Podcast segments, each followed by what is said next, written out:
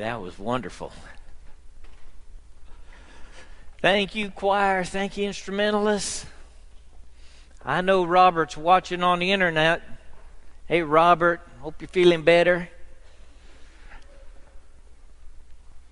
I've been preaching on the deliverer has come. Five messages from the Christmas story about how God delivers us through his son Jesus and what it means that he is the deliverer. Today I want to go to Luke chapter 1, to one of the three songs that are associated with the Christmas story Mary's song, called the Magnificat, because of its first word in Latin. It begins in verse 46 of Luke 1. There's another song, Zacharias' song, that is recorded after this and then, of course, the angels sang. So there's lots of singing at the first Christmas.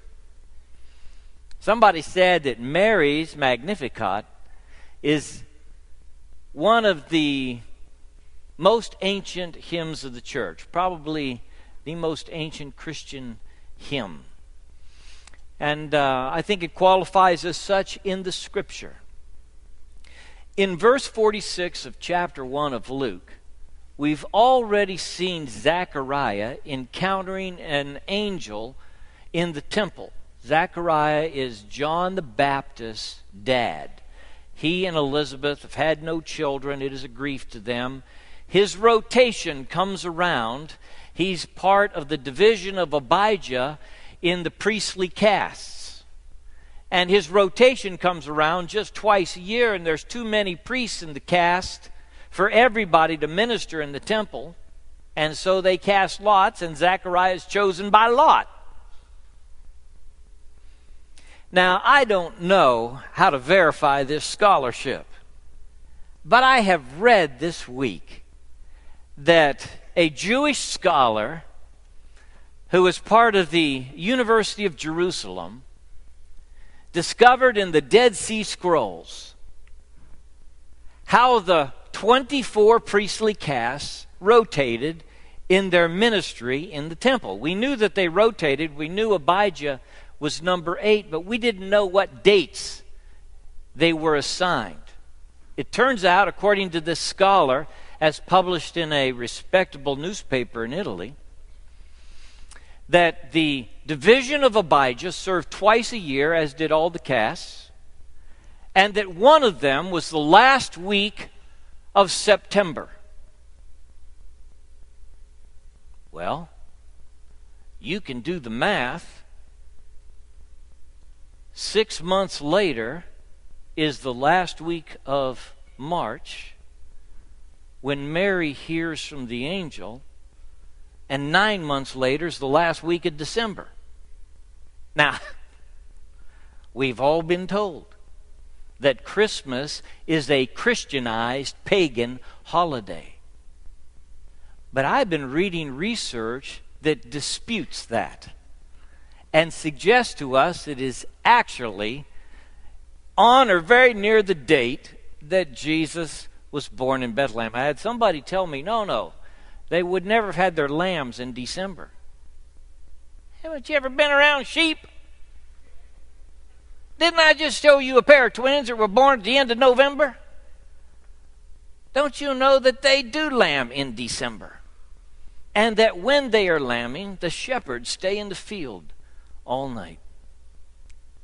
Now, I don't know the day Jesus was born, but I think it's intriguing to think about the possibility that as we gather to celebrate Christmas, this could be very near the time when Jesus is born not pagan roots, but Christian roots to this date. Mary visits Elizabeth when she hears from the angel. She hurried to the hill country, according to verse 39. And Elizabeth says to her, Blessed is she who has believed that what the Lord has said to her will be accomplished. That's verse 45. And then Mary breaks into song, and Mary said, My soul glorifies the Lord, and my spirit rejoices in God, my Savior. For he has been mindful of the humble state of his servant.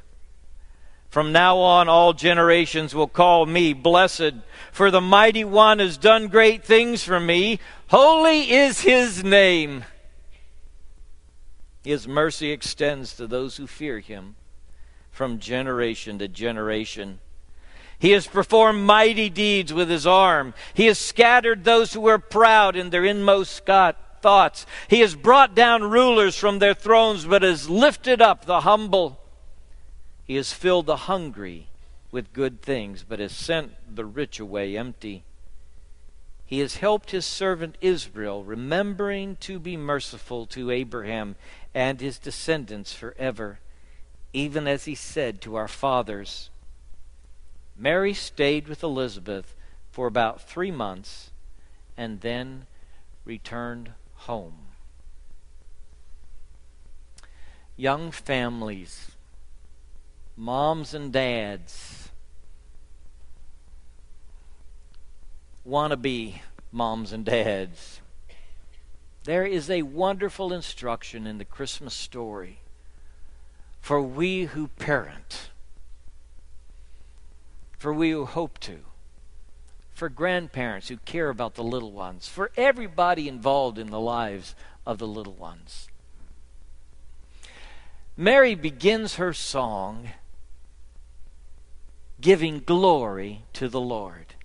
So I would say to you, parents, whether your time is difficult or well it's easy, or whether it's easy, glorify the Lord at this time in your life. Mary could have found reason to grumble instead of glorify. All right? She could have. Anybody can. She has a very difficult road to travel. The angel has announced that she's going to be pregnant and she's not married. It could have been a time for frustration and discouragement for this young woman. Instead, she chooses to glorify the Lord. She says, My soul magnifies the Lord. In fact, her comments and her song are most closely uh, parallel to the song of Hannah in 1 Samuel chapter 2. Hannah was another lady who had trouble conceiving, and it was a great grief to her. And she prayed and prayed unto the Lord. And you remember that Hannah went to the temple having been uh, wanting and longing for a child for years, and she prayed at, at, the, at Shiloh, at the worship center there. And she was just crying out to God, and, and her lips were moving, but uh, she wasn't saying anything audible. And Eli the priest saw her and thought he, she was drunk. You remember the story? And he said, Woman, get away from that wine. And she said, I'm not drunk. I'm just pouring my heart out before the Lord. And Eli said, Well, the Lord has heard your prayer. And Hannah says, My heart rejoices in the Lord. In the Lord my horn is lifted high. The bows of the warriors are broken, but those who stumbled are armed with strength. Those who were full hired themselves out for food, but those who were hungry hunger no more. The Lord brings death and makes alive. He brings down to the grave and rises up. The Lord sends poverty and wealth. He humbles and exalts. He raises the poor from the dust and lifts the needy from the ash heap. He sent those with princes and has made them inherit a throne of honor. From the foundations of the earth, the Lord has set the world upon them. The poor and needy are exalted in the song of Hannah, just as they are in the song of Mary. Mary glorifies the Lord not only in her words, but also in her deeds. And we went through this yesterday in the men's prayer breakfast as we talked about bringing justice to those who are oppressed. We have people who are oppressed in our day, who are in actually human bondage, and many of them are underage minors who have been trapped in the sex trade. And so we were talking about yet that yesterday and our responsibility to live a life of purity so that we can speak to that trade, that blight on our culture. And we noted with the men how participating in pornography assists the exploiter of the child and the woman. And you become complicit with those who bring them down and, and put them in bondage. And part of standing up in purity and truth in our culture is refusing pornography. Because you don't want to be part of human trade. And because you want to glorify God with your life and your words.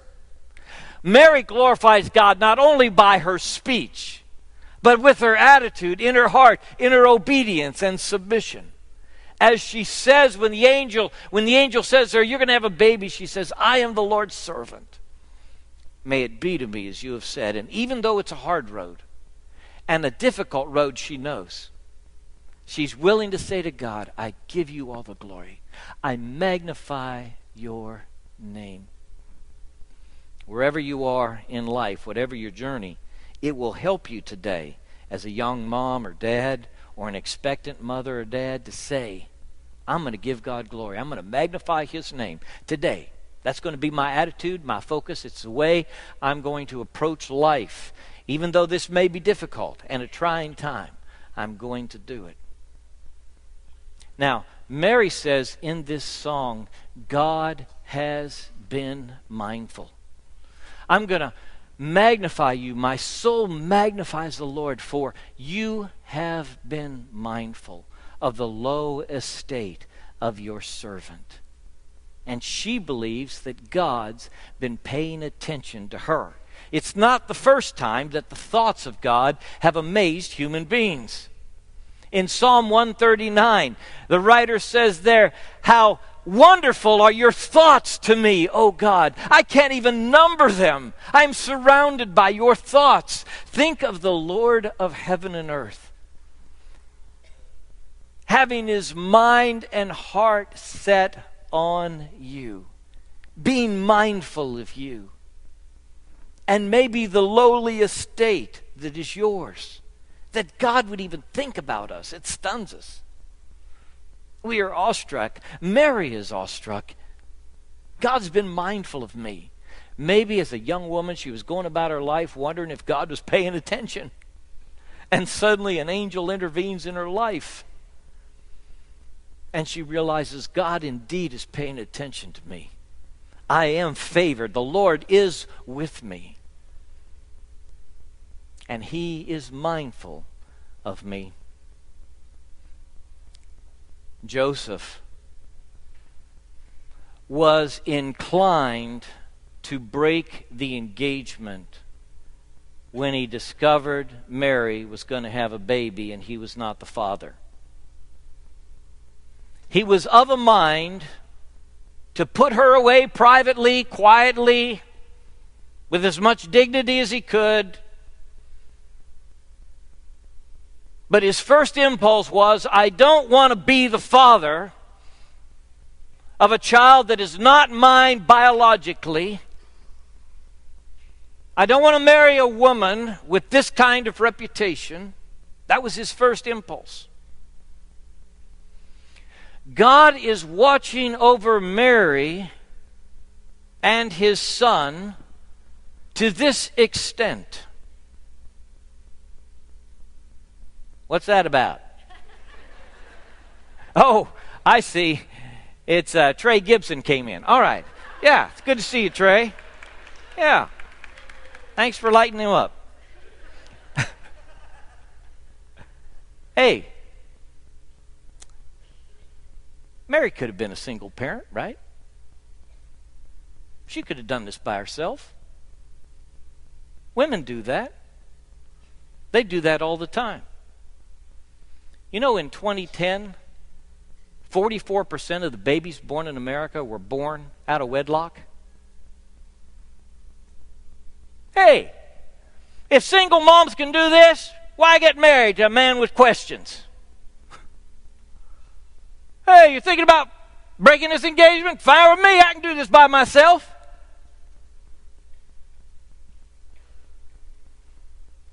God doesn't want it that way. God does not want Mary to be a single parent. Why? Because every child born on the planet has a better shot at life and love and education and finances if mom and dad are in that home and love that child. Marriage is good for babies. So God intervenes in Joseph's life while he's thinking about cutting off this relationship. And he says, Do not be afraid to take Mary as your wife. Joseph, I want you in this picture. I want you there. He's my one and only son, and you're going to be his earthly dad, and he needs you as protector and provider. He'll be better off when Herod comes with his swords as they flee to Egypt, when they come back to Nazareth, as he grows up, to have you in that home loving him and caring for him. So God casts his vote for a mom and dad for his boy when he grows up by talking to Joseph through the angel and saying, I want you to stay in this engagement. Now, look what Joseph gets to experience. Not just loving on a baby boy that he takes as his own and cares for, but all of a sudden, carpenter Joseph is living the life of a man engaged in the purposes of God. I mean, he's surrounded by the presence of God. God's talking to him while he's in Nazareth. He's talking to him while he's in Egypt. He's giving him instructions. He's waking him in his dreams. He's intervening in his life. Some people think that Joseph may have been a, an older man. I don't know how old he was. Some people think he might have been a widower. Maybe he was. I don't know all the circumstances of his life, but I know this. Saying yes to marrying Mary, who was having a baby not his own, brought the wonder of God into this man's life.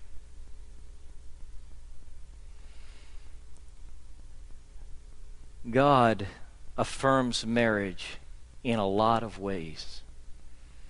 And right here with Mary and Joseph, he says, This is a good thing. And Joseph, I want you to take Mary to be your wife. We need a resurgence of the value of marriage in our culture, among our children. There is a high level of fear about marriage in so many people's minds and hearts. Joseph is afraid.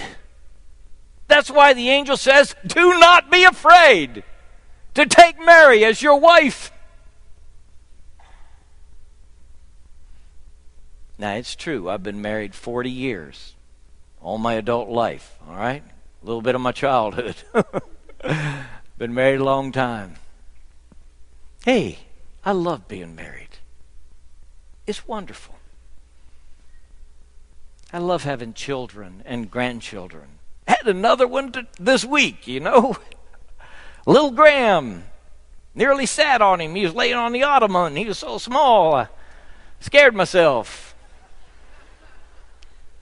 I love being married.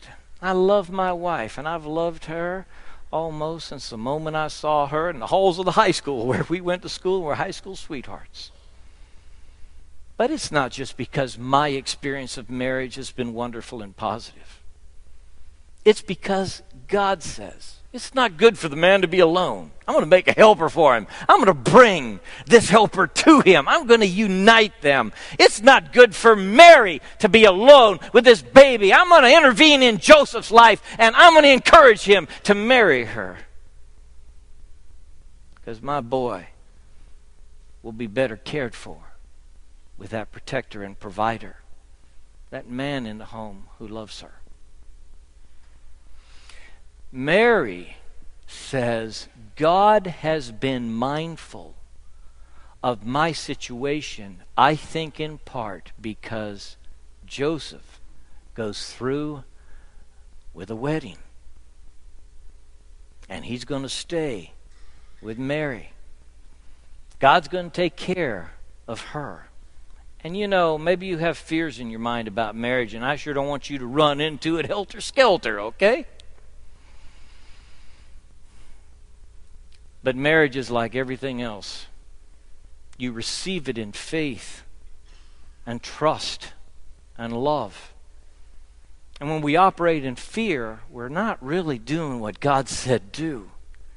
He said, whatever is not of faith is sin. So let's be full of faith, full of the Holy Spirit, and seek to follow God. Joseph and Mary experience God paying attention to them. I want you to know God's paying attention to you today, not just Mary, not just Joseph, but you as well. God so loved the world, including you, that he gave his one and only Son. He was thinking of you when he sent his Son, not just of Mary and Joseph, but me as well. We are on his heart as he crafted a way to bring us back into his family through the sacrifice of his son upon the cross. God was thinking of us sinners. Chuck Kelly, it's always good to have you in church. President of our seminary, he shared a devotional this week where he told us the only people God had to love was sinners. That's all he had on the planet. And so God loved sinners, you and me, in sending his son Jesus. That's behind the whole flavor of this song, where the humble are exalted and the princes are made low. Humble up, princes down. What are you talking about here, Mary? Is it the social order of things? Maybe in part.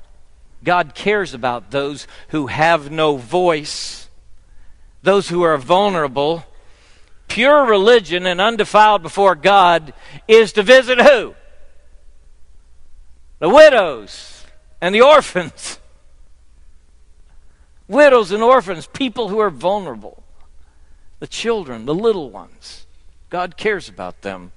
So the humble are up in the attention and heart and mind of God. The lowly, the ones that pass everybody else's radar, they're on God's radar. He loves them. And the princes are brought low. I can't read Mary's prayer without thinking about her son Jesus and how he said later on, Even the Son of Man came not to be served, but to serve and to give his life a ransom for many. And when they reflect on what God did in Jesus, they say in a hymn in Philippians chapter 2, you know, the Son of God, he, he emptied himself. He laid aside his divine prerogatives. He took on himself the form of a servant and was made in the likeness of men. And being found in fashion as a man, he humbled himself even further and became obedient unto death, even unto death, and not just any death, but death on a cross. Cursed, cursed is anybody who hangs on a tree, who is executed on the tree. He was indeed cursed, made low for us. He went all the way to the bottom and having done so and emptied himself, God has highly exalted him.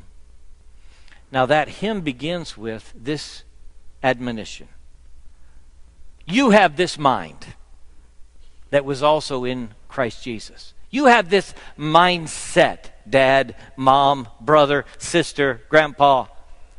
You have this mindset, like Jesus, who, although he was God, did not consider that something to be grasped, but humbled himself. Let that be you.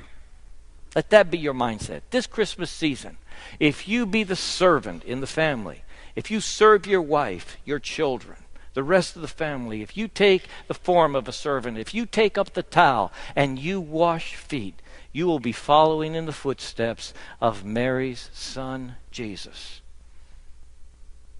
who taught us that God is bringing a great reversal. And the things we think exalt people actually often bring them down. And the things we think make them weak and lowly, God uses to bring them up. The last shall be first, the first shall be last. That's what the great teacher from Nazareth says. Sometimes we come before God in worship feeling like we are so flattened, so small, so low that God could never pay attention to us. We are too young, we are too old, we are too sick. We feel like we are not on God's radar anymore because of things that have happened or things we have done. It is a moment of truth to hear Mary say, You have been mindful of the condition and estate of your servant. And to hear that in our own heart, He's mindful of you. Hey, you're the one who is fearfully and wonderfully made. It's you whose bones were knit together in your mother's womb, even before you were born, by the fingers of God. It's you for whom God knew all the days assigned for you, when as yet there was not one of them. It's you that He reached down to rescue, the one who He made his special creation. He reached down to rescue you by sending his son Jesus. The truth of the Christmas story is once we empty ourselves of our pride, our self righteousness, all the illusions of how good we are, face up to our own sinfulness that we are sinners. Not just once, not just twice, but day by day, we are sinners. And our sins are not little bitty things. Sometimes they are truly wicked things. And they hurt people and they hurt ourselves. And this is who we are, and we are broken to the core. When we finally realize that we and ourselves cannot measure up that we do not have it in us. Only then are we ready for the Savior sent to rescue us. His name is Jesus. And He didn't come to call the people who are already righteous and all the folks who are already well. He came to call sinners and the sick to repentance and to himself. Let's bow together.